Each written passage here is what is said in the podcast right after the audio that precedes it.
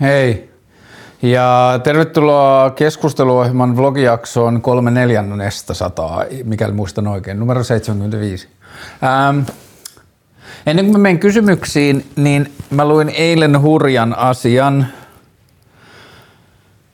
Nyt mä en muista se henkilön nimeä, mutta YKlla lopetti ihmisoikeuslautakunnassa, ihmisoikeustoimikunnassa, joka tapauksessa jossain ihmisoikeusinstanssissa lopetti yksi vastuuhenkilössä, vastuutehtävissä ollut nainen elokuun lopulla ja kolme minuuttia ennen kuin se irtisanoutuminen astui voimaan, se julkaisi dokumentin uiguurivähemmistöjen kohtelusta Kiinassa ja siitä, miten YK pitäisi kiinnittää huomiota ja käsitellä sitä asiaa. No, eilen YK ihmisoikeuslautakunta, ihmisoikeus instanssi X äänesti asiasta ja ne äänesti siitä, että puhutellaanko Kiinaa tai herätetäänkö Kiinan kanssa keskustelua uikuurivähemmistöjen kohtelosta.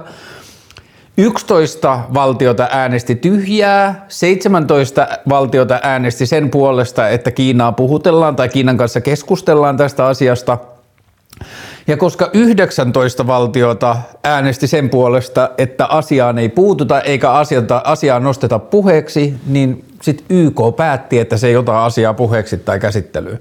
Ja ne 19 maata, jotka äänesti sitä vastaan, että sitä asiaa nostettaisiin keskusteluun, niin siellä oli Kataria ja Kuubaa ja jotain muita ja sitten lisäksi paljon Afrikan maita. Ilme, olisiko ollut niin, että Somalia oli ainoa Afrikan maa, joka äänesti sen puolesta, että Kiina niin kuin, vaadittaisiin käymään keskustelua tästä asiasta, mutta että siellä oli paljon maita, joiden kanssa Kiina käy kauppaa. Se oli vähän niin kuin rahalla ostettu äänestys.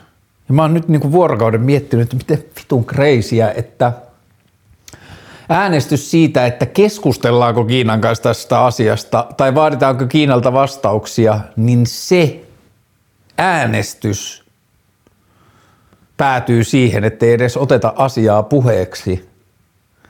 Ja se, että YK on ihmisoikeustuomiolautakunta instanssi, niin niillä ei ole niin kuin – että ennen kuin ne voi ottaa asian puheeksi, niin asiasta pitää päätellä ja sitten tulee politiikka ja bisnes väliin. Niin kuin ensin pitää äänestää ja sitten tulee politiikka ja bisnes väliin ja sitten päätetään, että ei niin kuin asiaa ei oteta edes käsittelyyn. Se oli musta ihan tosi crazy.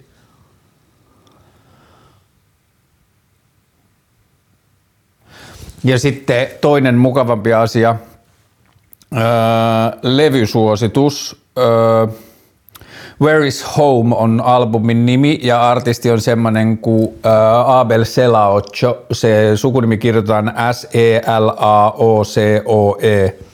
Mä en tiedä, voiko Spotify olla niin fiksu, että kun mä oon viime aikoina kuunnellut eteläafrikkalaista musiikkia, eli sitä amapianoa, mistä mä puhuin viimeksi, sitten mä oon puhunut, kuunnellut klassista musiikkia, niin voiks Spotify olla niin viksu, että se suosittelee mulle nyt, että hei Karle, tässä on eteläafrikkalaista klassista musiikkia. Mutta joka tapauksessa toi Abel on sellisti ja sitten se soittaa klassista musiikkia tuolla levyllä ja sitten se soittaa eteläafrikkalaista perinnemusiikkia ja niiden yhdistelmää, niin kuin barokkiklassista musiikkia ja eteläafrikkalaista musiikkia, jne.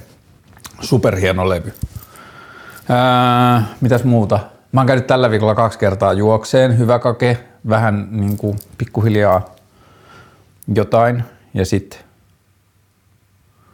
oliks muuta? Ei ehkä, tule mieleen sitten. Mennään suoraan kysymyksiin ja aiheisiin. Huolimattomuus kautta huolettomuus rahan käytössä, lainausmerkeissä hyvän olon ostaminen. Ää, nämä kaksihan on eri asioita. Huolimattomuus ja huolettomuus on kaksi eri asiaa. Huolimattomuus viittaa vastuuttomaan rahan käyttöön, josta voi seurata jälkeenpäin ongelmia ja ikäviä ratkaistavia asioita ja maksamattomia laskuja ja perintöjä ja luottotietoja ja lainaamisia ja velkoja ja kaikkea sellaista. Se on huolimattomuutta. Huolettomuus taas on sitä, että valitsee mieluummin elää nyt kuin joskus valitsee mieluummin käyttää rahansa siihen, mihin nyt haluaa versus säästää johonkin, mitä ehkä joskus myöhemmin tarvii. Ja huoleton rahankäyttö ei välttämättä aiheuta ongelmia, ei huolimatonkaan aina, mutta huolimattomassa on paljon suurempi riski siihen, että huolimaton rahankäyttö aiheuttaa ongelmia ja vaikeuksia myöhemmin. Huoleton rahankäyttö voi aiheuttaa parhaimmillaan hyvää elämää ja niin kuin jonkinlaista semmoista niin kuin stressitöntä suhdetta rahaan ja rahan käyttöön joskus. Ähm, Mä ajattelen, että huolettomassa rahan käytössä on jo, myös jotain kapinallista, että meitä edeltävät sukupolvet, varsinkin sodan jälkeiset sukupolvet, niin kuin puute tai uhka puutteesta on ollut koko ajan niin kovasti läsnä, että rahan käyttöön on tullut joku semmoinen niin kuin luterilaisen velvollisuuden ja jatkuvan velan tunto, että meidän rahamme eivät ole meidän rahojamme ja niitä saatetaan tulla pyytämään takaisin milloin tahansa. Ja sitten siihen on liittynyt semmoista niinku paineistusta.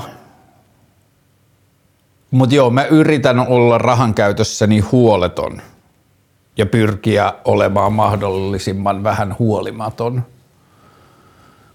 Mä oon tarpeeksi omalla osallani käynyt läpi niitä seurauksia, mitä varattomuuden tai riittämättömien rahojen ongelmista tulee. Mä en tiedä, onko mun varattomuus ollut tai niinku rahat, varattomuudesta seuraavat ongelmat, onko ne ollut tulosta huolimattomasta rahan käytöstä silloinkaan – että se tilanne vaan on ollut niin monimutkainen ja vaikea ja varaton, että sit, siitä on pikkuhiljaa seurannut vaikeuksia, mutta mulla ei koskaan mennyt luottotiedot ja mä en koskaan joutunut mihinkään varsinaisiin perintätoimenpiteisiin ja muuta, että jotkut laskut pyörii ulosoton kautta jotain tällaista, mutta että mitään semmoisia niin pitempikestoisia vastoinkäymisiä siitä ei seurannut. Musta tuntuu, että en mä välttämättä koskaan ollut huolimaton, mutta mutta ehkä mä olin huoleton niissä tilanteissa, kun mulla ei olisi ollut varaa olla huoleton. Mutta sitten tässä on tämä toinen, tämä jatkokysymys, öö, hyvän olon ostaminen. Öö, huomaan syyllistyväni tähän välillä. Ja koska olen huomannut syyllistyväni siihen aikaisemmin, niin sitten mä oon tehnyt itselleni jotain semmoisia reunaehtoja, johon liittyy muun muassa semmoisia niin vaatimuksia tai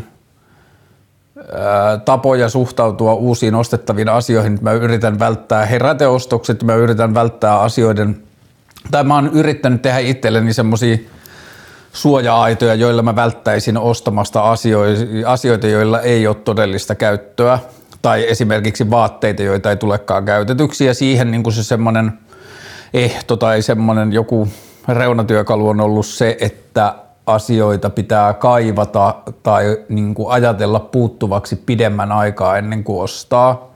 Että vaikka että monille vaatteille olisi enemmän käyttöä, jos mulla olisi hyvät hiekan väriset housut. Ja sitten jos se ajatus palaa mieleen tarpeeksi monta kertaa, tarpeeksi pitkällä ajalla, niin sitten mä voin siirtyä muodiin, että mun olisi hyvä löytää hyvät hiekan väriset housut. Ja sitten mä voin etsiä hiekanvärisiä housuja. Ja toistaiseksi musta tuntuu, että se on toiminut aika hyvin ja siinä on niin kaksijakoinen. Toinen on se, että ei tulisi hirveästi ostettua mitään sellaista, mitä ei oikeasti tarvi, että siihen on niin kuin pidemmältä ajalta tullut jo joku impulssi, että niin tarvehan ei välttämättä ole oikea sana. Ihminenhän pärjää vaikka yhdellä tai kahdella parilla housuja ja muutamalla paidalla, että se tarve ei ole niin kuin absoluuttisesti se juttu, mutta sitten semmoisia jossain niin kuin turhamaisessa länsimainen hapatus mielessä, että minulla on nyt liian monta paitaa ja niille paidoille olisi enemmän käyttöä, jos niille olisi sopivia housuja. Mutta joo, siinä on ollut niinku se, että mä oon aika hyvin mun mielestä välttänyt viime vuosina sen, että mä olisin ostanut vaatteita, joita mulla ei tule pidettyä. Ja sitten toisekseen se, että kun jotain kaipaa pidemmän aikaa tai niin kuin joku tarve tai hankintapäätös syntyy pidemmän ajan kuluessa – niin sitä tulee niin kuin arvostettua enemmän, sitten tulee olemaan enemmän innoissa ja sitä kautta sitten tulee pidettyä parempaa huolta. Ja se on niin kuin tuntunut olevan semmoinen niin kuin toistuva kaava, että ja mä kyllä huomaan, että mä saan tällä hetkellä, tai on nyt jo ehkä pidempään, niin mä saan oikeastaan vaatteiden kunnostamisesta varmaan parempia fiiliksiä kuin vaatteiden ostamisesta. Mm. Öö, mielipide Steiner-koulut. Mulla ei ole toisen käden tietoa. Mulla on paljon ystäviä, jotka on käynyt Steiner-koulun. Ja oikeastaan ne ystävät, joita mulla on, jotka on puhunut mulle Steiner-koulusta, on pitäneet siitä tosi paljon ja se on ollut niinku niiden temperamentille ja maailmankuvalle ja meiningille sopivaa se koulu. Ja niiden tarinoiden perusteella mä oon ollut tosi viehättynyt siitä ja siinä on ollut mun mielestä tosi kiehtova hyvä meininki ja sitten semmoista niinku, Niin, mä en tiedä. Multa ehkä puuttuu se joku kriittinen näkökulma siihen, että mulla, mä, mä en ole koskaan jutellut sellaisen ihmisen kanssa, joka ei olisi pitänyt siitä tai joka olisi ahistunut tai jonka mielestä se olisi ollut ylioutoa tai jotain muuta, mutta et siinä on niinku semmoista sympaattisen oloista hörhöilyä ja semmoista niinku esoteriaa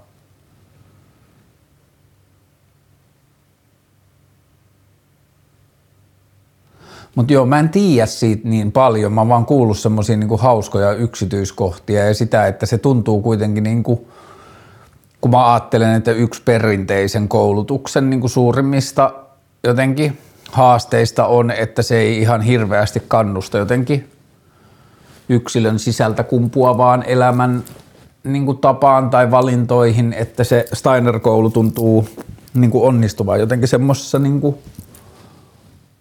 luovuutta ruokkivassa ja niin kuin oman näköisiä valintoja tai oman näköisiä polkuja kohti menevässä koulutuksessa. Mutta joo, mä en tiedä ehkä tarpeeksi Steiner-koulusta, mutta mun yleiskuva siitä on positiivinen, tai yleisfiilis Steiner-kouluihin liittyen on positiivinen. Ja jos mulla olisi nyt pieniä lapsia, niin mä saattaisin hyvinkin tutkia mahdollisuutta niiden laittamisesta Steiner-kouluun.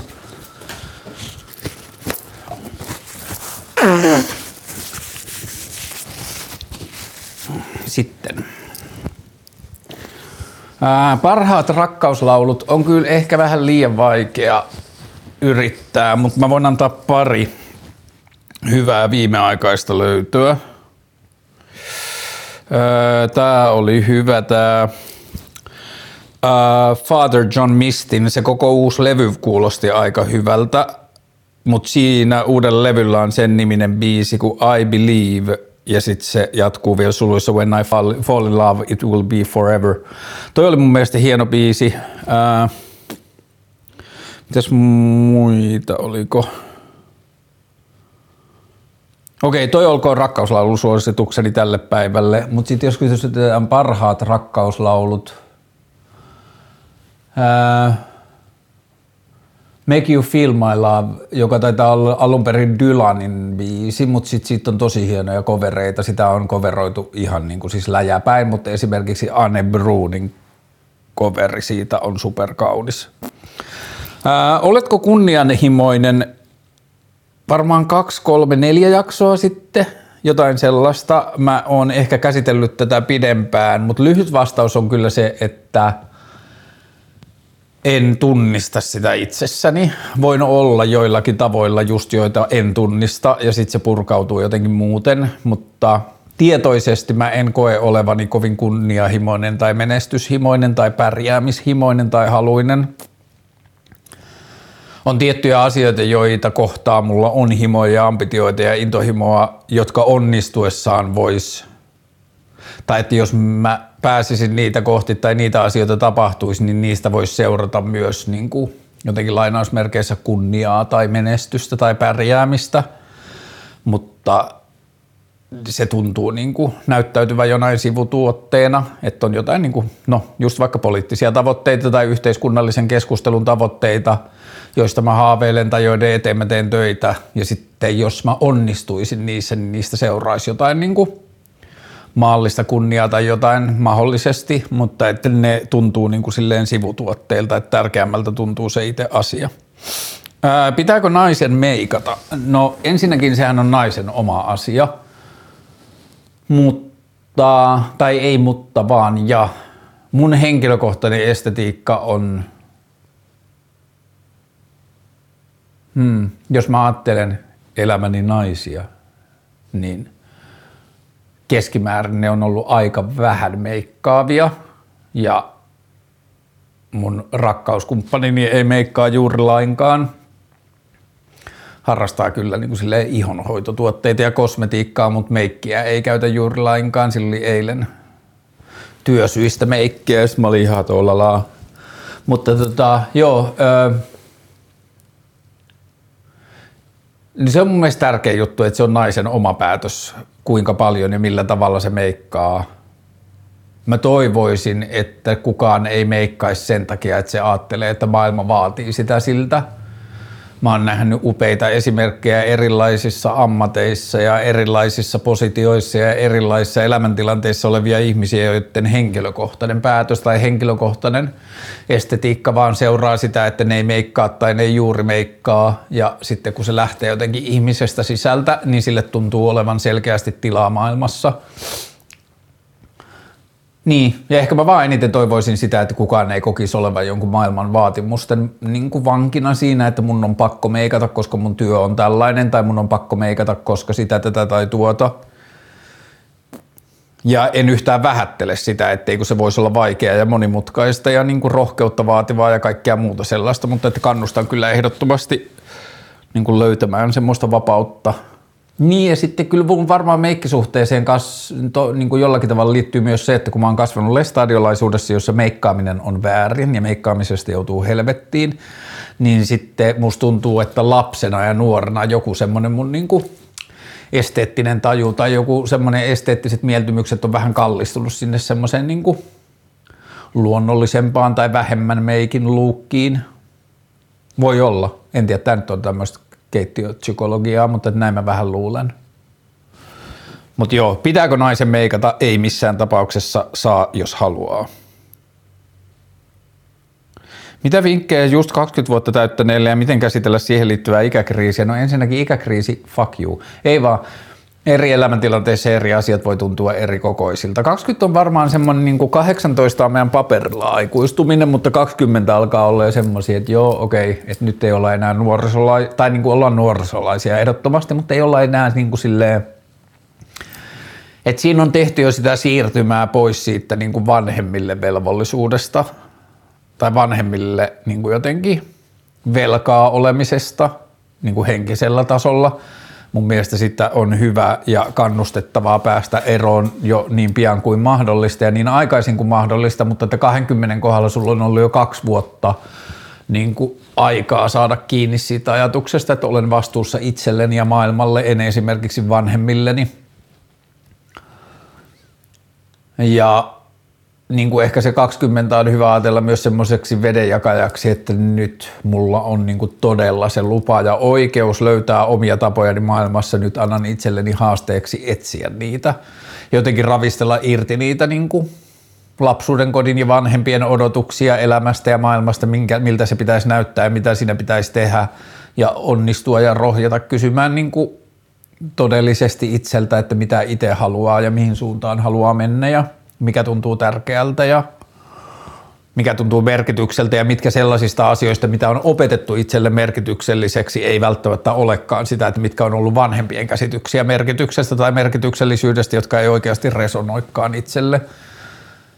Ja se voi olla aika vaikea ja haastava prosessi. Mutta ehkä mä kannustaisin 20-vuotiaasta niin kuin aloittamaan semmoisen tietoisen prosessin äidin murhasta tai isän murhasta, en konkreettisella tasolla, vaan henkisellä tasolla – ja äidinmurha ja isänmurha tai vanhempainmurhahan voi tapahtua ilman mitään konkreettista asiaa. Mun mielestä siinä ytimessä on se ymmärrys siitä, että minun vanhempani arvot eivät ole minun arvojani. Ne saattavat olla, mutta ne ei välttämättä ole, tai ne ei ainakaan ole siksi, koska vanhemmat niin olettavat.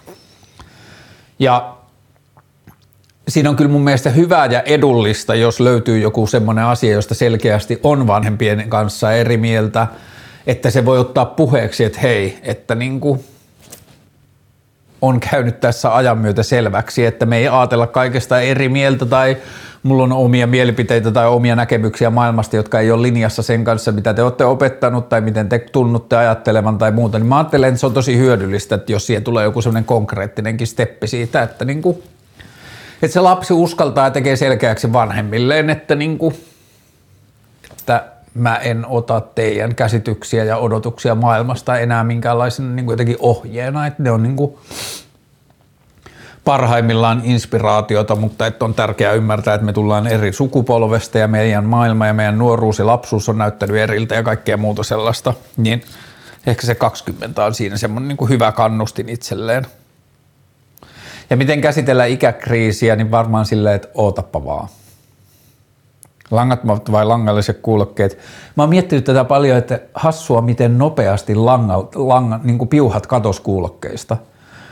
Et varmaan kun tuli noin Apple AirPodit, niin sitten meni vuosi, että ne oli vähän sille early adapter tai jotain outoa, jotain uutta ja eikö noin mene hukkaa ja jotain muuta.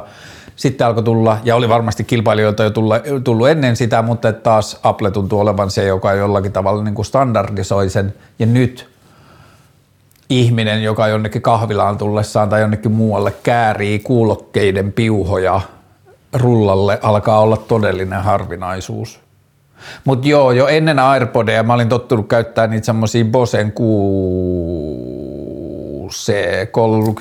kuulokkeita, semmosia niinku over-ear isoja muhvikuulokkeita, mutta langattomia, niin mä olin elänyt jo muutaman vuoden sellaisten kanssa – ja nyt mä sitten ehkä joskus vuosi sitten tai jotain hankkin AirPodit ja olisi kyllä hankalaa kuvitella piuhoja enää. Öö, skede-nostalgiaa, fiiliskedejät menneisyydestä, eli toisin sanoen, ketkä on mun suosikkiskeittareita, jos ajatellaan pitkällä aikavälillä. Mun mielestä Mark Gonzales on, vaikka se ei ole mun ykkössuosikkiskeittari, niin se on mun mielestä tärkein skeittari. Mark Gonzales toi, tai piti yllä skeittauksessa sen, että se on lähtökohtaisesti hauskaa, se on lähtökohtaisesti leikkiä, se on lähtökohtaisesti ilmaisumuoto, se on lähtökohtaisesti, mm,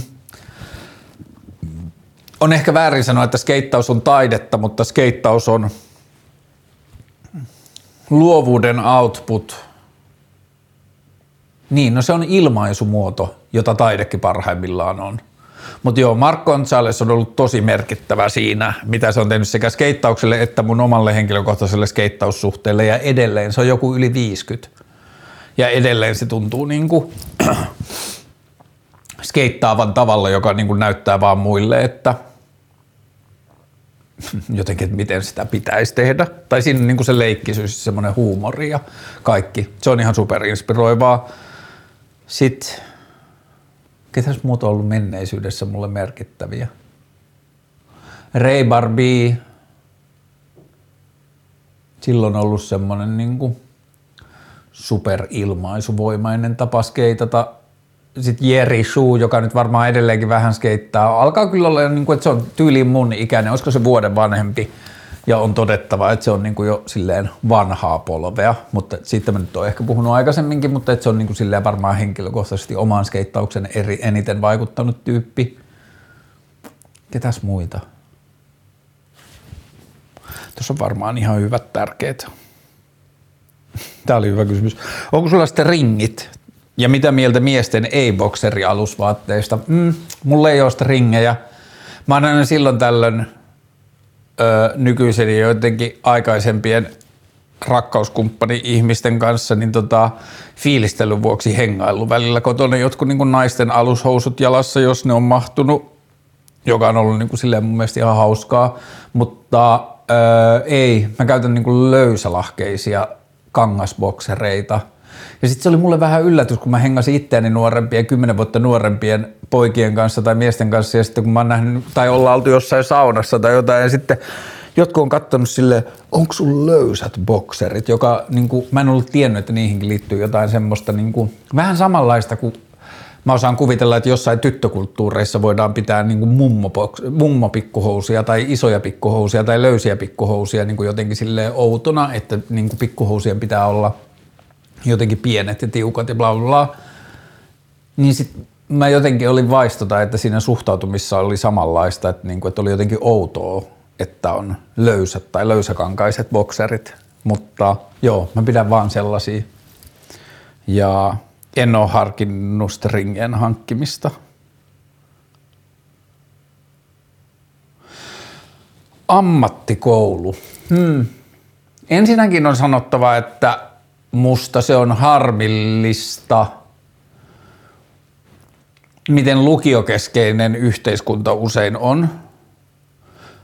myönnettäköön, että mäkin on sanonut mun pojalle silloin, kun se on ollut yläasteella ja sitten se on miettinyt kouluvaihtoehtoja, niin mä oon sanonut sille sitä, että lukiossa on se hyvä puoli, että se mahdollisesti rajoittaa vähemmän sitä, mitä voi niin kuin päätyä tai mihin, minkälaisiin paikkoihin voi ajautua tekemään, että kun lukio on vasta vielä niin kuin semmoinen yleissivistävä toisen asteen koulutus ja se ei niin kuin määrää suuntaa tai alaa tai tekemistä varsinaisesti. Ja eihän se tarkoita sitä, että lu, niin kuin ammattikoulukaan välttämättä tekisi niin, mutta että lukiossa on kuitenkin enemmän tämä yleissivistävä osuus siinä, missä ammattikoulun yhteydessä pitää ehkä valita joku linjaus tai ammatti tai suuntaus. Mutta yleisesti mä ajattelen, että ammattikoulu taas sitten, okei, mulla ei ole kokemusta tästä ja tämä voi olla jotain niin kuin ulkopuolista romantisointia tai jotain – mutta mulla on välillä semmoinen fiilis, että ammattikoulun läpikäyneillä ihmisillä on silti jotenkin vielä semmoinen niin kuin avoimempi tai uteliaampi tai elävämpi kelaa siitä, että mihin – niin ehkä se johtuu niin kuin jännällä kierteisellä tasolla siitä, että ammattikoulua ei jostain syystä niin kuin arvosteta välttämättä aina niin paljon, että lukioon liittyy jotenkin semmoinen, että nyt että se on niin kuin tosissaan ja vakavaa ja lukio on seuraava askel ennen yliopistoa ja nyt mennään ja bla bla bla ja aikuismeininki ja kaikkea tällaista – ja sitten taas ammattikoulu siinä, että jotenkin, että siihen suhtaudutaan, nyt mä kärjistän, mutta tuntuu, että siihen välillä suhtaudutaan vähän semmoisen niin B-luokan valintana, niin musta tuntuu, että siitä seuraa se hyvä puoli, että se ei ole, koska mä ajattelen, että alle 20-vuotias ihminen on vähän liian nuori päättämään, mitä se haluaa tehdä isona tai mitä sen pitää tehdä isona tai mitä sen kannattaa tehdä isona. Että mun mielestä ihmisen olisi hyvä niin kuin kiertää maailmaa ja törmätä asioihin ja tehdä virheitä ja – kokeilla erilaisia juttuja ennen kuin se rupeaa todella lukitsemaan tai valitsemaan sitä, että mitä, mihin, se, niin kuin mihin suuntautuu tai mitä päätyy tekemään. Niin jotenkin musta tuntuu, että ammattikoulun jäljiltä sitä jotenkin elintilaa on enemmän tarjolla.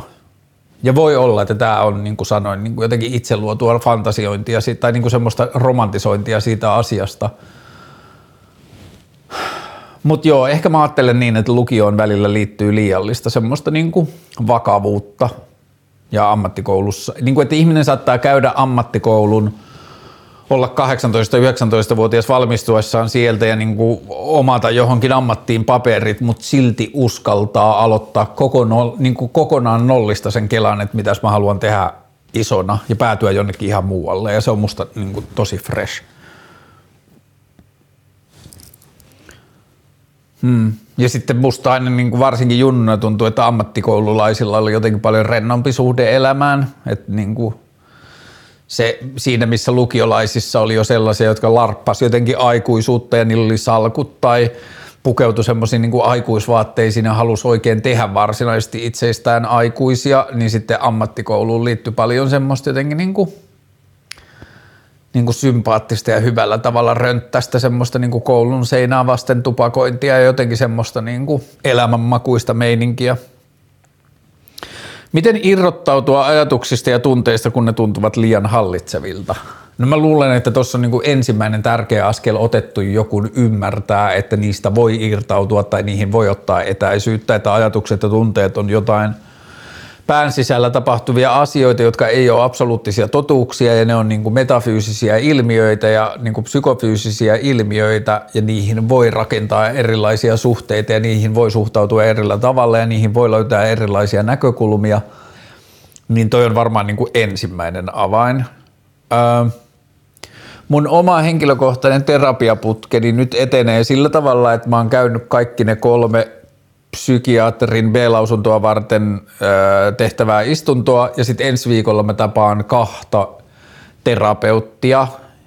Ja niiden ensi viikolla tavattujen terapeuttien jälkeen mä oon tavannut kolme terapeuttia ja niiden pohjalta mä voin ehkä alkaa tekemään päätöstä, että kelelle mä menisin terapiaan. Ja jos joku muu selvittää tätä samaa asiaa, niin kuin etsii itselleen terapeuttia, Niin mä oon selaillut sitä mindu.fiitä ja sitten sitä Kelan listaa. Siellä Kelan listassa on niinku huonommin tietoja. Siellä ei välttämättä lue, että missä ihminen pitää vastaanottaa. Siinä vaan lukee Helsinki. Siellä ei ole kuvaa. Siellä ei välttämättä juurikaan hirveästi esittelyjä.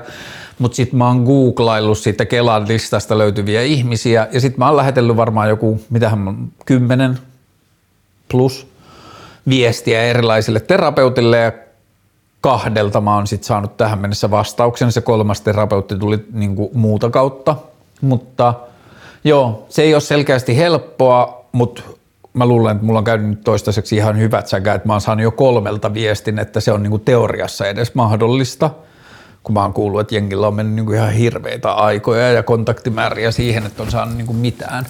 Mutta joo, siihen terapiaan mulla liittyy myös tällaista niinku kiinnostusta siihen, että mihin tunteisiin tai ajatuksiin on itse luonut ja lukinnut jonkun tavan suhtautua ja millä tavalla se heijastuu ja millä tavalla niitä voi kyseenalaistaa ja ravistella ja minkälaisia niin kuin vaihtoehtoisia näkökulmia terapia voi tuottaa niihin. Mutta kysymykseen, miten irrottautua ajatuksista ja tunteista, kun ne tuntuvat liian hallitsevilta, niin varmaan etsiä tapoja ravistella niitä, keskustella muiden ihmisten kanssa ja mahdollinen terapia ja ehkä kirjoittaminen voi auttaa. Mutta joku lintuperspektiivi on varmaan pari, että pystyy kattoon sitä jostain muualta.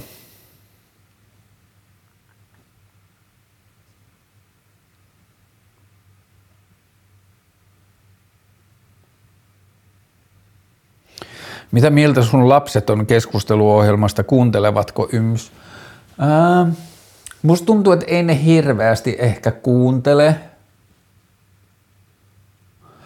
Mutta niiden mielestä varmaan tämä on niinku silleen, niinku ihan hassua ja semi-cool. Tai ainakin se mun vanhempi lapsi, kun se käy lukioon ja sitten se on niin sosiaalinen, että se on ystävystynyt kaikkien tyyli pääkaupunkiseudun lukioideskidien kanssa tai että sillä on kavereita jotenkin kaikissa lukioissa. Niin sitten ainakin jossain vaiheessa silloin viime vuonna, kun se oli lukion ekalla ja se tapasi tosi paljon uusia ihmisiä, niin sitten se aina välillä sanoi, että hei, että mä tapasin jonkun tyypin, joka kuuntelee sun ohjelmaa tai tuolla oli jotain kallion lukiolaisia, jotka ties sun ohjelmaa ja jotain muuta, niin – ja sitten sitä myös tapahtui sen verran usein, että musta myös tuntuu, että se otti puheeksi ihmisten kanssa, jos niin kuin vähänkään keskustelu viittasi sinne päin, niin sitten se saattoi sanoa, tai mä epäilen, että se saattoi sanoa, että mun isä tekee semmoista keskusteluohjelmaa, ja sitten siitä niin kuin mä oon päätellyt, että sen mielestä se on varmaan ihan cool jotenkin. Mutta joo, niiden mielestä vähän silleen hassuu ja niin kuin menee siihen samaan. Jotenkin kanonin siitä, että iskällä on vähän outo työ ja se on muutenkin vähän hassu tyyppi ja tekee asioita vähän jotenkin hassulla tavalla. Ja sitten tämä on niinku vaan semmoinen joku niinku sympaattinen sivuhuomio siinä kaikessa. Mutta joo, mun käsityksen mukaan ei ihan hirveästi kuuntele kyllä.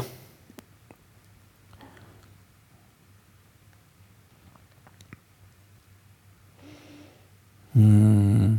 Itsetunnon parantaminen. Itsetunto jos purkaa itse tuntosanan paloiksi, niin siinähän on kyse siitä, kun, jos sä sanot itsetunto, tai kun mä sanon itsetunto, niin mun aivot sanoo, että se liittyy jotenkin siihen, että kuinka hyvänä tyyppinä pitää itseään tai kuinka korkeassa arvossa pitää itseään, mutta jos purkaa sanan itsetunto kappaleiksi, niin siinähän ei ole kyse siitä, vaan siitä, kuinka hyvin tuntee itsensä. Eikö niin, että joskus sanotaan ihmisistä, että – että onko sillä vähän liian hyvä itsetunto. Tai niin kuin puhutaan itsetunnosta jonain asiana, joka voi mennä niin kuin yli tai voi kääntyä negatiiviseksi piirteeksi, mutta jos sana itsetunto avataan, niin sitten se kyllä käsittääkseni ei voi ehkä niin kuin hirveästi olla negatiivinen piirre, jos kyse on siitä, että kuinka hyvin ihminen tuntee itsensä, toisin sanoen kuinka hyvin ihminen ymmärtää itsensä tai omat toimintatapansa tai temperamentin piirteet tai – tapaan lähestyä tai reagoida asioihin tai niin edelleen. Mm. Itsetunnon parantaminen. Niin tuossa mielessähän itsetunnon parantaminen, mm, ehkä se avainasia on mun mielestä silloin se, että kuinka paljon uskaltaa kaivautua siihen, että millainen ihminen minä olen versus se, että millaisia ihmisten väitetään olevan tai millaisia ihmisten oletetaan olevan tai millaisia ihmisten kannustetaan olevan. Että siellä jossain niiden sisällä on ytimessä se ajatus siitä, että millainen mä olen ja kuinka hyvin mä itse tiedostan ja ymmärrän, millainen ihminen mä olen. Ja ennen niin kuin varsinaisia NS-työkaluja, niin kuin terapiaa ja ehkä niitä niin kuin aikaisemmin mainitseminen niin siihen niin kuin tunteisia ajatuksia niihin niin kuin etäisyyden ottamiseen liittyviä niin samankaltaisia työkaluja jostain niin kuin omien ajatusten ja maailmankuvan auki kirjoittamisesta ja keskusteluista jostain muusta, niin ehkä ennen noita työkaluja vielä tulee se ajatus siitä, että ymmärtää, että minä en ole – tai kukaan ei ole, mutta omassa henkilökohtaisessa ajattelussa, että minä en ole sellainen kuin maailma väittää minun olevan. Ja mä ajattelen, että se pätee kaikkiin ihmisiin, että kukaan ei ole tavallinen ihminen, ei ole olemassa tavallisuutta, että jokaisella on niin kuin omat erityispiirteensä ja omat tapansa lähestyä. Että tavallisuus on mun mielestä oikeastaan vaan sitä, että kuinka paljon ihminen pyrkii siihen, että kuinka paljon ihminen tietoisesti haluaa olla jotain, mitä ulkopuolella näkee tai – olla cool tavalla, mikä ulkopuolelta määritellään, tai olla temperamentista riippuen huomaamaton tai jotenkin poikkeamaton tavallinen siinä mielessä, että ei aiheuttaisi, herättäisi huomiota tai aiheuttaisi keskustelua tai niin kuin jotenkin rypyttäisi niin arjen tekstuuria. Niin sitten mä ajattelen, että itsetunnon parantaminen lähtee siitä ymmärryksestä, että en voi löytää vastauksia itsestäni jotenkin niin kuin maailmalta, koska maailma ei voi tietää siitä, mikä on niin kuin mun ainutlaatuinen temperamentin ja kokemusten ja kasvun ja historian ja tulevaisuuden välinen yhdistelmä. Ja sitten kun saa siitä kiinni, niin sitten mä ajattelen, että se itsetunnon parantuminen voi lähteä siitä, että ymmärtää itseään paremmin. Ja sitten jos ajattelee itsetuntoa siinä perinteisessä mielessä, että se liittyisi johonkin tällaiseen niin kuin mitattavaan asiaan jostain hyvyydestä tai kuinka hyvänä tyyppinä tai jotenkin niin kuin erinomaisena ihmisenä itseään pitää, jota se sana mun mielestä ei tarkoita, mutta jos ajattelee sitä siinä näkökulmassa, niin sitten mä ajattelen kyllä, että se niin kuin itsetuntokin paranisi sitä kautta, että tuntee ja ymmärtää itsensä paremmin. Että siinä löytyy semmoista levollisuutta, että – ei vaadi itseltään asioita, joita kokee, että maailma pyrkii vaatimaan meiltä, kun tajuaa, että mä en ole se tyyppi tai se ei ole mulle luontaista toimintaa tai se ei ole mulle luontainen piirre, niin mitä paremmin ymmärtää itsensä, niin sitä levollisemmin voi ehkä suhtautua itseensä ja niin kuin sen minän suhteeseen maailmaan ja löytää semmoista niin kuin rauhaa, joka taas voi sitten näyttäytyä ulkopuolelta semmoisena niin kuin itsetuntona, hyvänä itsetuntona, jotenkin semmoisena niin kuin, hmm, ehkä se niin kuin itsetunto ajatellaan usein itse hyväksymiseksi, jota niin kuin hyvä itsetunto tuottaa – mutta et sitten jo, niin kuin jollain hassulla oudolla tavalla, jos puhutaan joskus pilkallisesti tai kritisoiden jonkun liian hyvää tai jonkun itsetunnosta yleensä, niin sitten se tarkoittaa vähän niin kuin, että se hyväksyy itsensä liian niin kuin empaattisesti, joka tuntuu niin kuin jotenkin todella, todella oudolta kritiikiltä, että siinä olisi jotakin väärää. Ää, niin, se ei tietenkään tarkoita sitä, että hyväksyy omaa jotain – myrkyllistä tai ympäristölle haitallista toimintaa vaan sillä selityksellä, että kun mä oon tällainen, niin sit se on niinku ymmärretty vähän väärin. Ää... Mielipide liian korkeista veroista.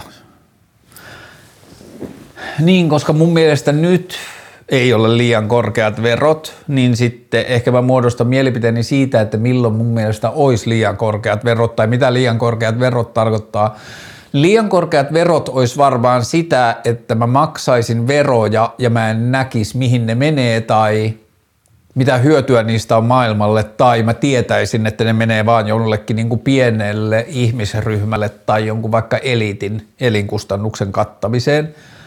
Ja sellaista mä en tällä hetkellä näe, että mun mielestä verot on tosi kohtuulliset suhteessa siihen, miten hyvin meidän yhteiskunta toimii ja meillä on koululaitos ja meillä on sosiaaliturvaa ja meillä on about ilmainen terveydenhuolto ja meillä on niin monia monia upeita asioita. Meillä on hyvin toimiva infra ja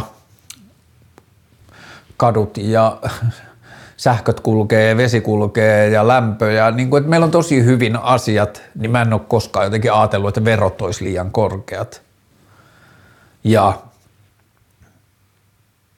mä osaan kuvitella maailmoja, jossa verot on huomattavasti korkeammatkin ja yhteiskunta tarjoaa meille laajemmin tai yhteiskunta osaa, on, osallistuu laajempaan osaan meidän arjesta, niin kuin, että me hoidetaan yhteiskunnan kautta yhdessä niin kuin elintarvikkeita ja peruselämän niin kuin tarpeita. Ja niin kuin just vaikka joku ajatus jostain – naisten hygieniatuotteista, niin kuin pikkuhoususuojista ja tamponeista ja jostain kuukautisiin liittyvistä asioista, niin kun kuukautiset koskettaa puolia ihmisistä jossain vaiheessa elämää, niin musta on jotenkin ihan sairasta tai niin kuin outoa, että ne vielä 2022 on jotenkin niin kuin markkinavoimien alueella. että sen sijaan mä ajattelen, että meidän pitäisi niin kuin yhteiskuntana tehdä niistä mahdollisimman jotenkin vaivattomat tai mahdollisimman niin kuin ärsykkeettömät niin kuin niitä kokeville ihmisille ja sen takia mun mielestä naisten hygieniatuotteet esimerkiksi pitäisi olla ilmaisia tai vähintään alvittomia ja niiden saanti pitäisi olla.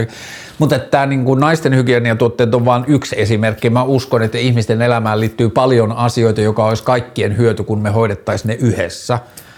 Niin siinä mielessä mun mielestä verot voisi olla paljon suuremmatkin, tai veroprosentti voisi olla paljon korkeampi, ja sitten niillä hoidettaisiin yhteisiä asioita. Mutta mielipide liian korkeista veroista – Mm.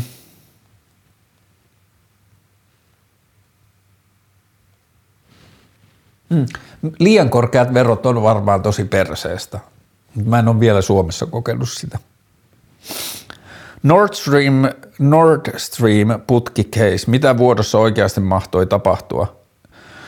En mä tiedä. Mä en ole varmaan seurannut niin tarkkaa uutisia, mutta musta tuntuu, että se on nyt toistaiseksi aika selkeää, että se on ollut niin kuin venäläistä sabotaasia tai venäläistä jotain niin kuin levottomuuden aiheuttamisen prosessia. Onkohan tuohon niin kuin Niin nythän ne on menossa tekemään sinne sukelluksia, jotta ne saisi niinku parempaa tietoa siitä, että onko siellä räjäytetty vai onko siellä leikattu jotain tai jotain muuta. Mutta en mä tiedä, onko mä sitten niinku asioita oikova tai onko mä lukenut sitä liian vähän, koska musta tuntuu niin kuin aika selkeältä, että tämä on niin kuin Venäjän tämän hetkistä jotain niin kuin outoa paikkansa hakemista maailmassa. Prekariaatti. Prekariaatti on siitä kiinnostava asia, että sehän on niin kuin ollut jotenkin perinteisesti vasemmistolaisen ajattelun ainakin modernin, viime vuosien vasemmistolaisen ajattelun ytimessä tai jotenkin vasemmistolaisen keskustelun jotenkin kärkipaikoilla.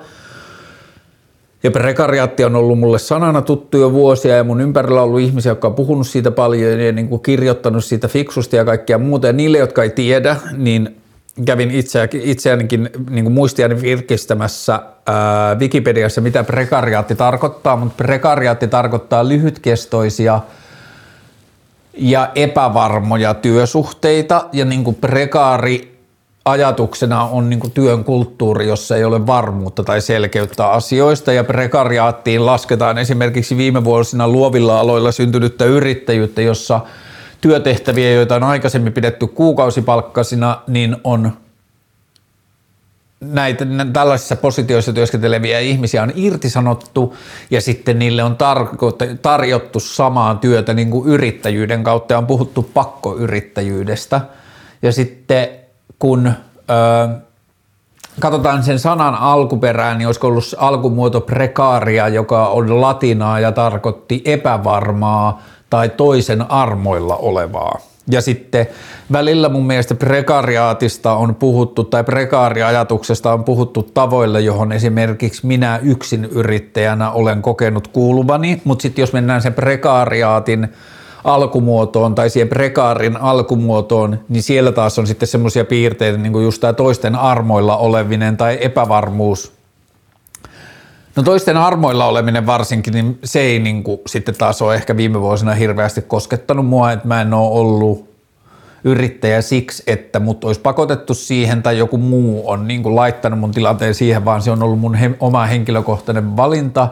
Ja sitten se epävarmuuskin, joo se epävarmuus on ollut mun elämässä usein, mutta sekin on ollut tietyllä tavalla tietoinen valinta, että mä en ole kokenut olevani siinä kenenkään uhri sen epävarmuuden suhteen, että mä oon tiennyt, että jos mä alan yrittäjäksi, niin mun arki on epävarmempaa, mutta se on vapaampaa ja se on ollut niin kuin va, niin kuin valinta, niin sen takia kaikki prekariaattiin liittyvät keskustelut ei ole jotenkin niin kuin tuntunut koskettavan mua. Ja sitten niin laajemmin vasemmistolaisuuteen ja niin kuin ehkä prekariaattiin liittyvä ajatus mulle on se, että se liittyy niin kuin luokka-ajatukseen tosi paljon. Ja jos tulee muuten mieleen hyviä vieraita tai vierasehdotuksia, jotka niin on puhunut luokka-ajatuksesta tai on niin luokkakeskustelun ympärillä ja naispuolinen, koska mä oon viime aikoina tehnyt liikaa miesten kanssa haastatteluja tai keskusteluohjelmajaksoja, niin olisi hyvä nyt olla nainen, tai niin kuin mä haluan nyt löytää kaikista ilmiöistä ja asioista, joista mä haluan puhua, niin mä haluan löytää naisedustajia, mutta tämä luokka-ajatus on jotain sellaista, josta mä haluan keskustella. Liittyen myös siihen, että mä oon vasemmistolla ehdolla eduskuntavaaleissa ja vasemmisto on ollut niin kuin perinteisesti se toimija, joka on pitänyt luokkakeskustelua ja luokka-ajattelua pinnalla myös paljon – Mulla on henkilökohtaisesti niin kuin vaikea suhde luokka-ajatteluun siksi, että mä ajattelen, että luokka-ajattelu on synnyttänyt paljon me-ne-keskustelua.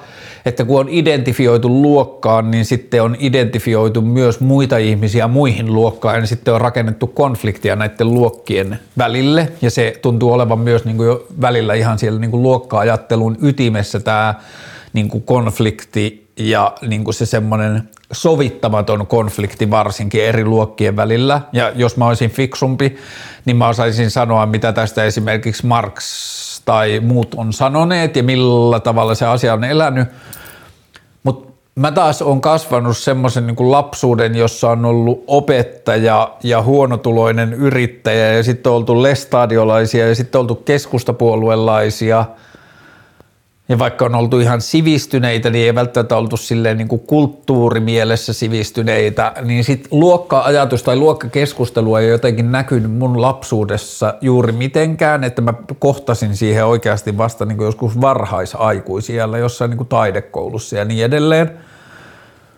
Että mä en koskaan kasvanut jotenkin luokka-ajattelun tai luokka-ajatuksen ympäröimänä – ja siksi on ehkä tuntunut mulle aina vähän vieraalta ja sitten isossa kuvassa mua on aina pelottanut, että, mm, että mä allekirjoitan about kaikki asiat, mistä luokkakeskustelun sisällä ollaan huolissaan ja minkälaisia asioita siellä nostetaan ja minkälaisia epäkohtia nostetaan, mutta onko tämä luokka-ajattelu paras tapa käydä sitä keskustelua vai synnyttääkö se vaan uusia me-ne-lähtökohtia? Tämä on ollut niin kuin mun kysymys siihen liittyen.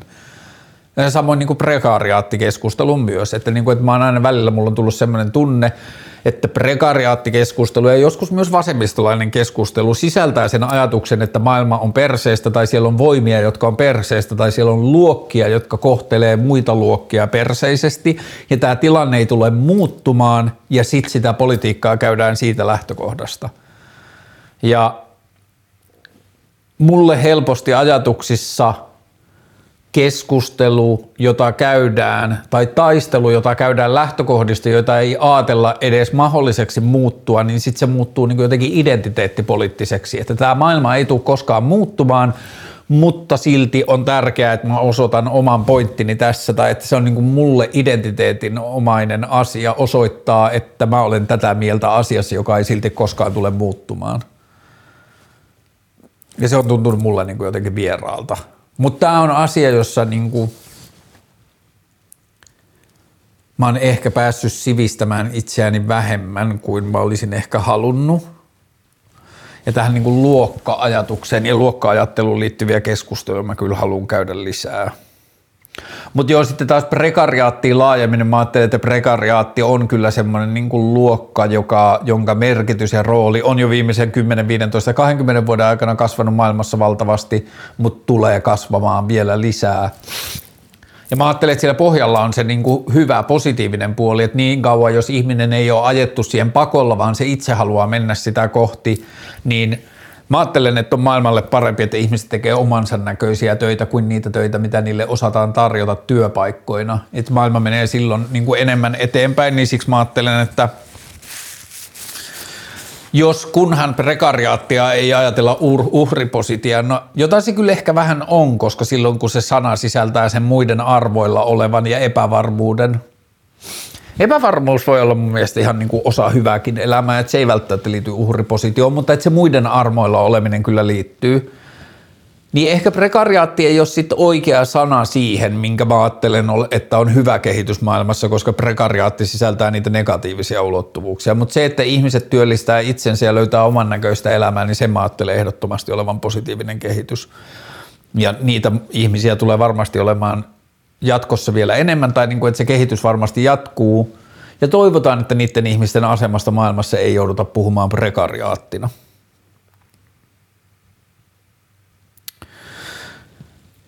Miten muuttaisit Suomen poliisijärjestelmää? Ja sitten täällä on tota, tämä tarkennus, ei tarvi ajatella vaalikysymyksenä. Ää, mä oon kyllä varmaan puhunut joskus poliisiasiasta aikaisemmin, joskus kymmeniä vlogijaksoja sitten, mutta yksinkertaisuudessa mä ajattelen, että meillä olisi hyvä olla eri tasoisia poliiseja ja vain jollakin – akuuteimpaan ja vakavimpiin ja monimutkaisimpiin ongelmiin liittyvillä poliiseilla olisi aseet kannossa. Et mä ajattelen, Ruotsissa on semmosia, kun oliko ne nyt ordningsfakt. Ja mä dikkasin siitä tosi paljon, että ne oli poliisin näköisiä ihmisiä, jotka käveleskeli Göteborgin kadulla ja haahuili puistossa ja jossain käveli kaupungilla, mutta niillä ei ollut asetta ollenkaan. Niillä oli ehkä joku ka, niin kuin tämmöinen kaasusumute tai jotain, että niin kuin pystyy johonkin niin kuin tällaiseen hallinta-asiaan, mutta niillä ei ollut asetta, joka tuottaa mun mielestä niin paljon turvallisuutta, että tietyllä tavalla, joo, on mun mielestä niin kuin ihan hyvä, että kaupungeissa on jotain semmoisia toimijoita, joilla on niin oikeus ja velvollisuus puuttua konfliktitilanteisiin ja joihinkin muihin – mutta että se, että meidän kaikilla poliiseilla on ase, on mun mielestä jotenkin tosi vinksahtanut ajatus. Se tuottaa niin kuin heti semmoisen niin vääristyneen valtakehikon ja se tuo niin kuin väkivallan uhan heti niin kuin erilaisiin tilanteisiin läsnä ja kaikkea muuta. Ja sitten mä oon ajatellut, että niin kuin olisi semmoinen kaikista matallin niin kuin tavalla poliisiuden aste on ihmisiä, jotka hankkii jonkun tietyllä tavalla lyhyen koulutuksen siihen, että niiden työ – ja elämä on jotain ihan muuta kuin se poliisius, mutta sitten ne on ihmisiä, jotka esimerkiksi julkisessa liikenteessä matkustaessaan tai muuten niin kuin ihmisten kanssa kanssakäymisessä ollessaan, niillä on niin kuin mahdollisuus tai velvollisuus tai edellytykset tai öö, no, niillä on vaikka niin kuin edellytykset puuttua erilaisiin konfliktitilanteisiin rauhoittajina. Että sanotaan vaikka raitiovaunussa joku humalainen ihminen rupeaa huutelemaan rasistisuuksia ympäriinsä tai niin kuin käyttäytymään muuten jotenkin uhkaavasti, niin olisi niitä ihmisiä, jotka on koulutettu tai joilla on niin semmoinen tietynlainen vastuuntunto siitä, että ne silloin joko organisoi muutaman ihmisen tai niin pyrkii ensin itse rauhoittamaan sen tilanteen ja tarvittaessa organisoi muutaman tilanteen rauhoittamaan tai muutaman ihmisen rauhoittamaan sitä tilannetta – ja niin kuin, että me vältettäisiin se niin kuin tavalla väkivaltauhka-asia, että tilataan stevarit tai jotka niin kuin silleen vyölenkkistevarit tai tilataan poliisit paikalle tai jotain. Niin lyhyt vastaus siihen, pitkä vastaus on sitten jotakin niin kuin paljon monimutkaisempaa ja haastavampaa ja siihen pitäisi myös antaa niin kuin enemmän ajatusta. Ää, mutta lyhyt vastaus siihen, että miten mä uusisin poliisijärjestelmää, niin – mä toisin eri niin poliisiuden asteita ja eri poliisiuden tasoja ja sitten mä pyrkisin kaikin mahdollisin tavoin vähentämään poliisiuteen liittyvää väkivallan uhkaa tai väkivallalla uhkailua tai väkivaltarakennetta. Esimerkiksi niitä panssaroituja autoja ja niin kuin kaikkea muuta tuommoista niin monsteritoimintaa miten jättää ihminen, jota rakastaa hirveästi? Tämä ei varsinaisesti ehkä vastaa siihen kysymykseen, että miten se tehdä helpommin, mutta että miten se mun mielestä pitää suorittaa on se, että varsinkin mun mielestä muutenkin ihmiset ansaitsee sen, mutta varsinkin jos rakastaa sitä toista ihmistä hirveästi, niin se kaikki lähtee siitä avoimuudesta että sun tehtävä on tehdä kaikkea sen eteen, että sillä toisella olisi mahdollisuus ymmärtää ne syyt, miksi sä haluat lopettaa sen suhteen. Ja niin kuin mehän ei olla parisuhteissa varsinaisesti mitään velkaa sillä tavalla toisillemme, että meidän velvollisuus ei ole niin kuin pitää tai tehdä toisia onnelliseksi. Meillä jokaisella on yksi elämä ja jokaisen tehtävä on etsiä ja elää oman näköistämme elämää ja niin kuin pitää huolta siitä ja niin kuin olla hyviä itsellemme ja ympärillä oleville ihmisille. Ja niin kuin, että siinä ei tee mitään väärää, jos tulee siihen tulokseen, että tämä parisuhde ei, tule, niin kuin ei ole minun asia, niin siinä, että sen parisuhteen lopettaa, siinä ei tee mitään väärää, mutta miten sen tekee, niin siinä voi tehdä monella tavalla väärin. Mutta Mä ajattelen kyllä, että se avainajatus on siinä niin kuin sen oman maailmankuvan ja omien ajatusten ja omien tunteiden avaamisessa ja täydellinen rehellisyys ja avoimuus, että miksi ja mikä siihen on johtanut ja mikä on muuttunut ja muuta, että sillä toisella on mahdollisuus ymmärtää se, että kyse ei ole siitä vaikka, että – olisi tullut siihen, joskushan voi olla kyse siitäkin, mutta nyt ei kuulosta siltä, mutta että kyse ei ole siitä, että olisi tullut siihen tulokseen, että se toinen ei olekaan niin rakastettava tai jotain muuta, joka voi olla tosi satuttava lopputulos, mutta niin, ehkä se avainkysymys mun mielestä siinä, että miten jättää ihminen, jota rakastaa, ihmise, rakastaa hirveästi, niin tehdä kaikkensa sen eteen, että sillä toisella olisi mahdollisuus ymmärtää miksi – jos se toinen ymmärtää miksi, niin sen on silloin luultavasti tai silloin mahdollisesti myös mahdollisuus ymmärtää niin kuin se päätös ja niin kuin tietyllä tavalla vaikka se kuinka sattuisi, niin se, että ymmärtää miksi se tapahtuu, niin se kyllä helpottaa sitä tosi paljon, niin kuin sitä tilannetta molemmin puolin. Miten jättää ihminen, jota rakastaa hirveästi, rehellisesti mä sanoisin.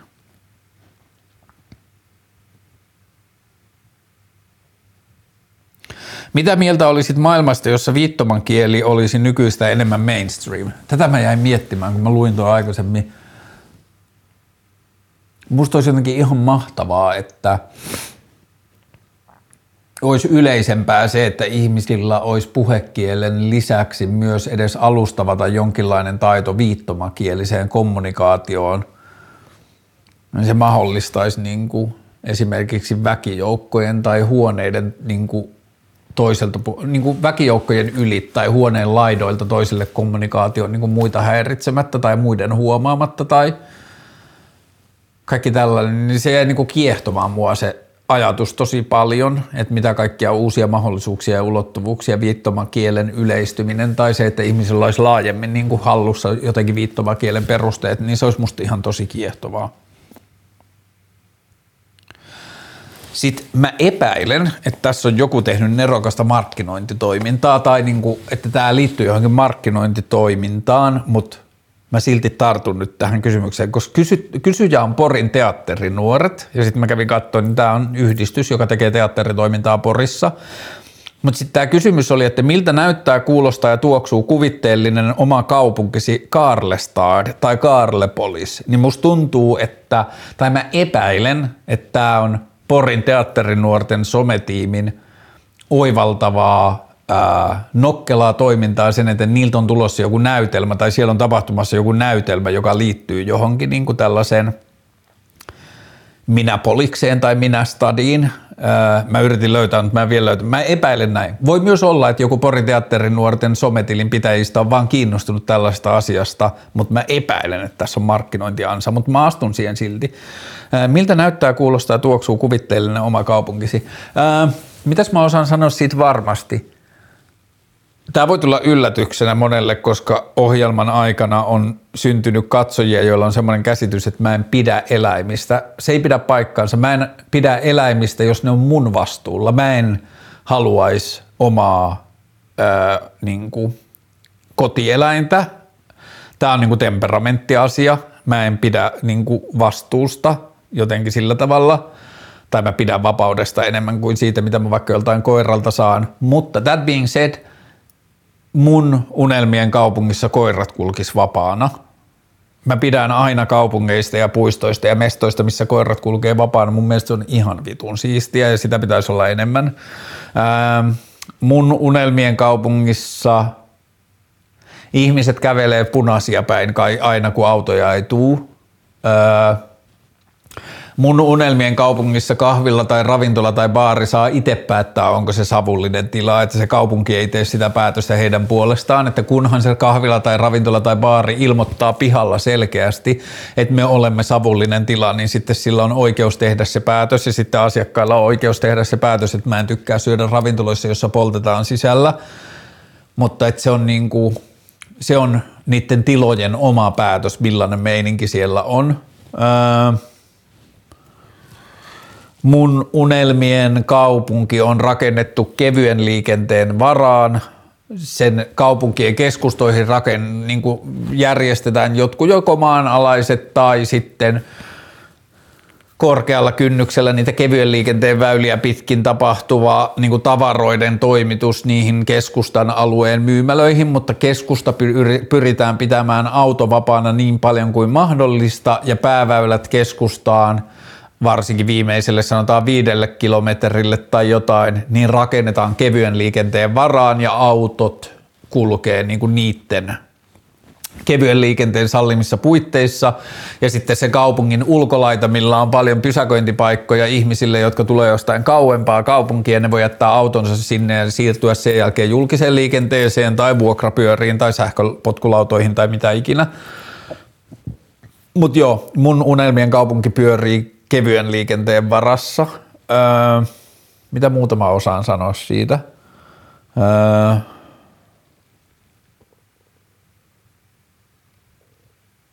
mitä siinä oli tarkentavia kysymyksiä? Miltä näyttää, kuulostaa ja tuoksuu?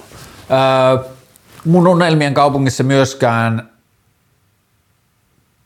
niin siellä on jotain – systeemejä in place, että asuinrakennukset ei päädy näyttämään samoilta, tai kaupunki kannustaa rakennusten rakentamisessa siihen, että niiden ulkopintoihin käytetään käsitöitä tai niin kuin ihmiskäden teke, tuottamaa jälkeä. Jos mietitään yli sata vuotta vanhoja rakennuksia, joita kaupungeissa on, niin niissä on kipsikoristeita ja niissä saattaa olla käsin tehtyjä laastipinnoitteen viimeistelyjä. Ja niissä saattaa olla erilaisia niin kuin taideteoksia tai käsityön jälkiä, niin se pitäisi olla mun mielestä kaupungeissa vähän niin kuin vaatimus, että rakennusten kadunpuoleisilla pinnoilla pitää olla ihmisten, joko ihmisten synnyttävää tai jollakin muulla tavalla moninaista jälkeä, että olisi jotain semmoisia niin mittareita pinnassa, jotka estää sen, että ettei gründerit tai rakennusliiketoiminta pyri vaan voittojen maksimointiin, vaan siinä on jonkinlaiset mittarit, jolla myös vaaditaan sitä kaupunkikuvan elävöittämistä.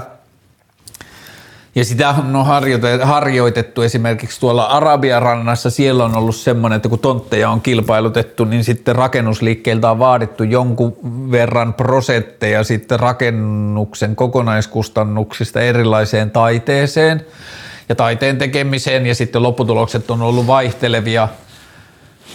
Mutta isossa kuvassa mä tietenkin haaveilen, että se ei olisi mikään, mitä vaaditaan rakentajilta, vaan se on jotain, mitä rakentajat haluaa tehdä, että siellä on niin kuin syntynyt jotkut muut kulttuuriset ilmiöt sen ympärille, että rakentajatkin haluavat tehdä kiinnostavan näköistä kaupunkia tai viehättävän näköistä kaupunkia. Mun haaveiden kaupungissa olisi myös paljon ei niin kuin villiä välttämättä, mutta villin näköistä viherympäristöä, että siellä annetaan asioiden olla aika runsaita ja silleen niin kuin moniulotteisia, monitahoisia ja vähän hallitsemattomia. Ähm.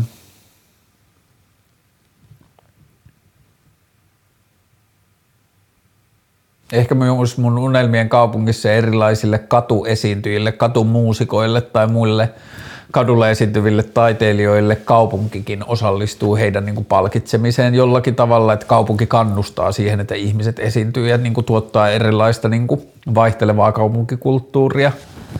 Ää, miltä näyttää, kuulostaa ja tuoksuu? Kyllä se varmaan on semmoinen niin vienopilven tuoksu, että puistossa on joku vanhempi herrasmies puiston penkillä, joka polttaa pilveä ja niin kuin joku työporukka niin kuin töiden jälkeen jossain piknikviltillä. Ää,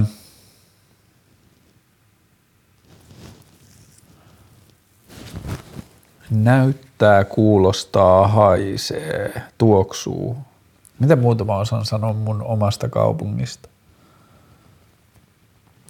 No siellä on paljon, niin kuin se on varmaan yksi ydinasia, että siellä on paljon niin kuin erilaista arkkitehtuuria, että mistään ei yritettäisi mennä helpoimman kautta, koska kal, niin kuin hyvännäköinen arkkitehtuuri tai elävännäköinen arkkitehtuurihan ei aina ole kallista. Se monesti saattaa olla kallista, varsinkin jos ei tehdä, että suorien kulmien rakentaminen on aina halvempaa kuin elävien muotojen rakentaminen mutta on muitakin tapoja elävöittää rakentamista kuin rikkoa sen niin kuin varsinaisia muotoja ja on muitakin tapoja niin kuin rakentaa mielenkiintoisen näköistä kaupunkia, että se ei aina ole kalliimpaa. Se usein kyllä on kalliimpaa ja kaupungin pitää varmaan myös jollakin tavalla osallistua tai kannustaa siihen, että samalla saadaan pidettyä jollakin tavalla asuinkustannukset kurissa, mutta saadaan rakennettua mielenkiintoista, mielenkiintoisen näköistä ja viehättävän näköistä kaupunkia, niin siihen pitää löytää jotain malleja. Mutta joo, kiinnostava kysymys.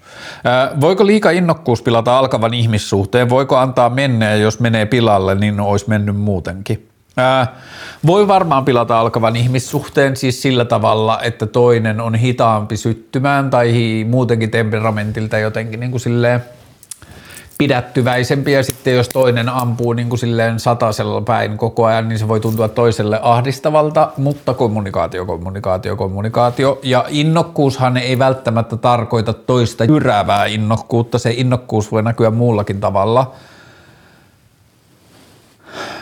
Mulle ehkä perusajatus on se, että innokkuusta tai onnellisuutta ei pitäisi kahlita – ja innokkuus on jossain määrin myös onnellisuutta, varsinkin parisuhteeseen liittyen, niin sitä ei kyllä mun mielestä pitäisi himmata.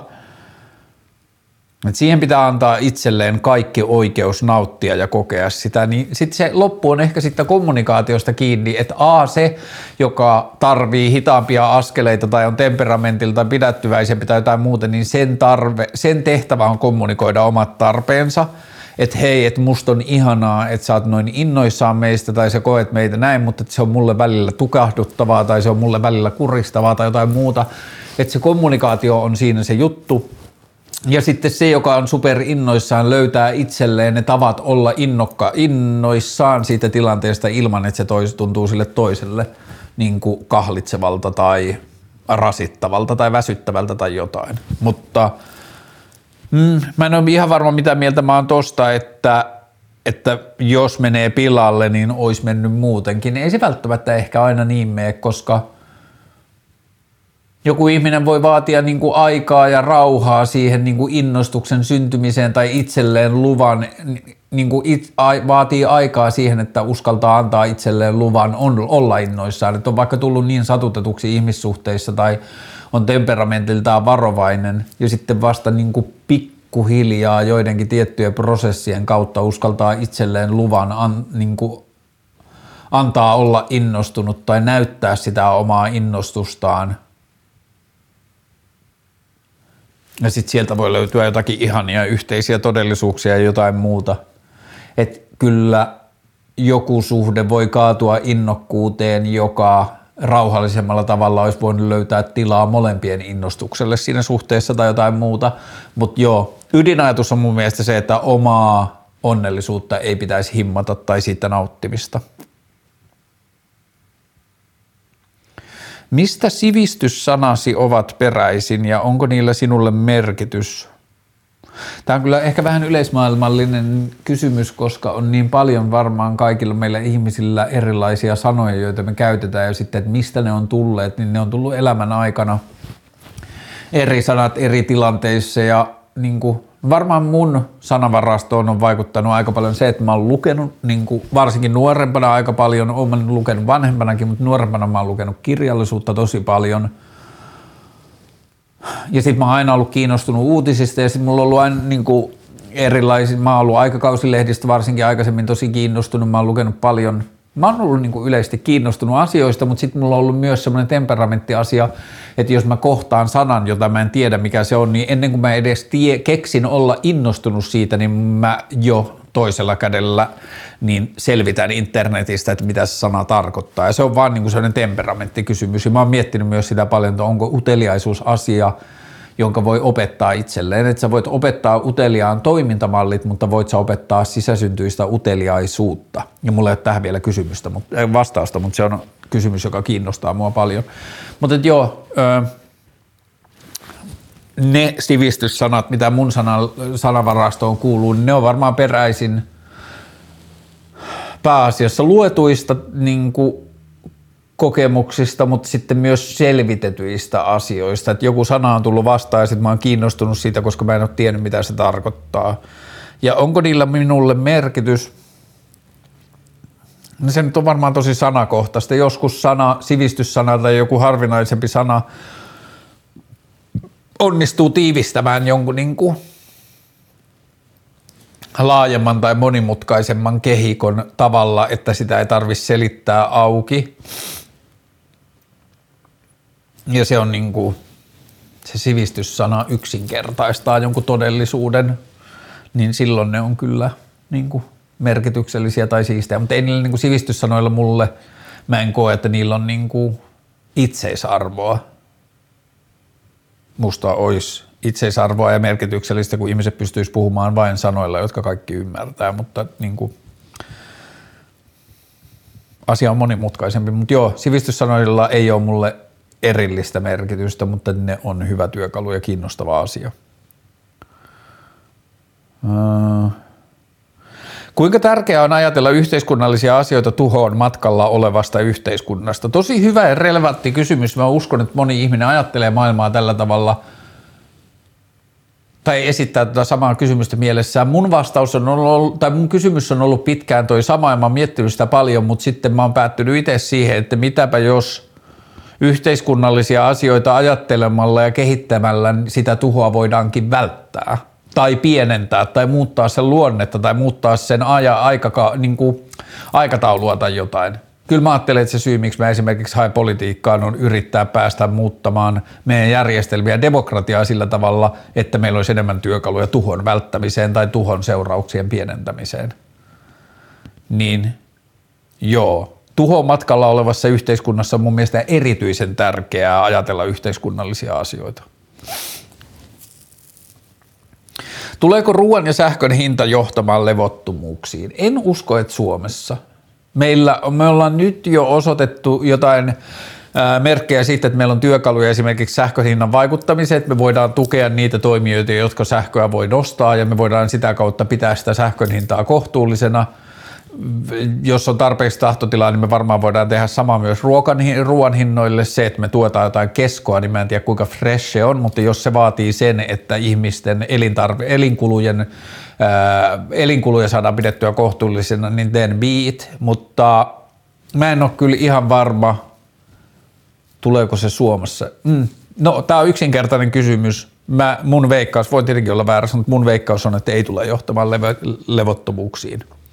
Ähm.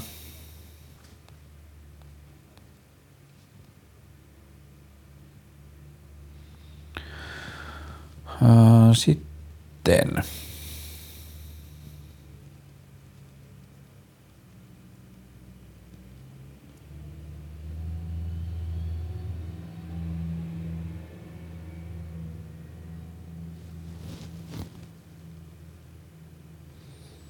Hmm.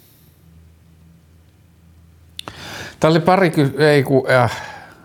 Tämä oli pari kysymystä Kaniesta, mutta mä oon joskus vastannut siihen aikaisemmin ja sitten kun meininki vaikuttaa olevan ihan sama. Plus täällä oli, että mikä on suhde Kanien viimeaikaisiin toimintoihin, mutta kun en mä seura, niin kuin, ei ole ylittänyt uutiskynnystä niissä paikoissa, missä mä oon, niin mä en oikein tiedä, mitä se on taas viime aikoina touhunnut.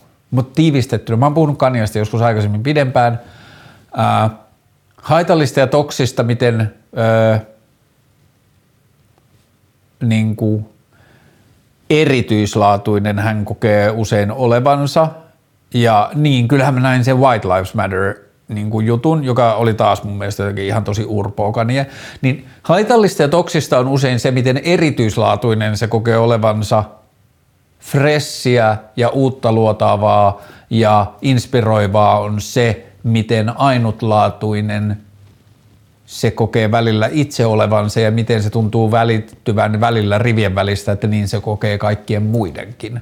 Ja että välillä tuntuu, että se vihollinen on maailma, joka yrittää pyrkiä kaikilta, en, niin kuin, äh, kaikilta pyrkiä saamaan ulos helposti ennakoitavia ja tuotteistettavia ja hyödyllistettäviä asioita sen sijaan, että kaikki etsisi niitä omia tapoja toi, niin kuin osallistua yhteiskuntaan, niin se on musta välillä tosi inspiroivaa. Ja sen takia mun lähtökohtainen suhtautuminen Kanieen on niin kuin silleen perussympaattinen, mutta sitten välillä se niin kuin, kun välillä se tuntuu mun mielestä jotenkin silleen terveeltä, että se tuntuu ajattelevan, että kaikki ihmiset ovat ainutlaatuisia, myös minä, ja siksi mä teen näin, ja sitten välillä taas se näyttää purkautuvan niin, että hän kokee olevansa erityislaatuinen, ei ainutlaatuinen. Ainutlaatuinen mä uskon, että kaikki on, mutta että se kokee olevansa erityislaatuinen, että se on jotenkin niin kuin siinä ainutlaatuisuudessaan erityisempi kuin muut ja sitten se niin kuin sillä varjolla selittää itselleen kusipäistä toimintaa, niin joo.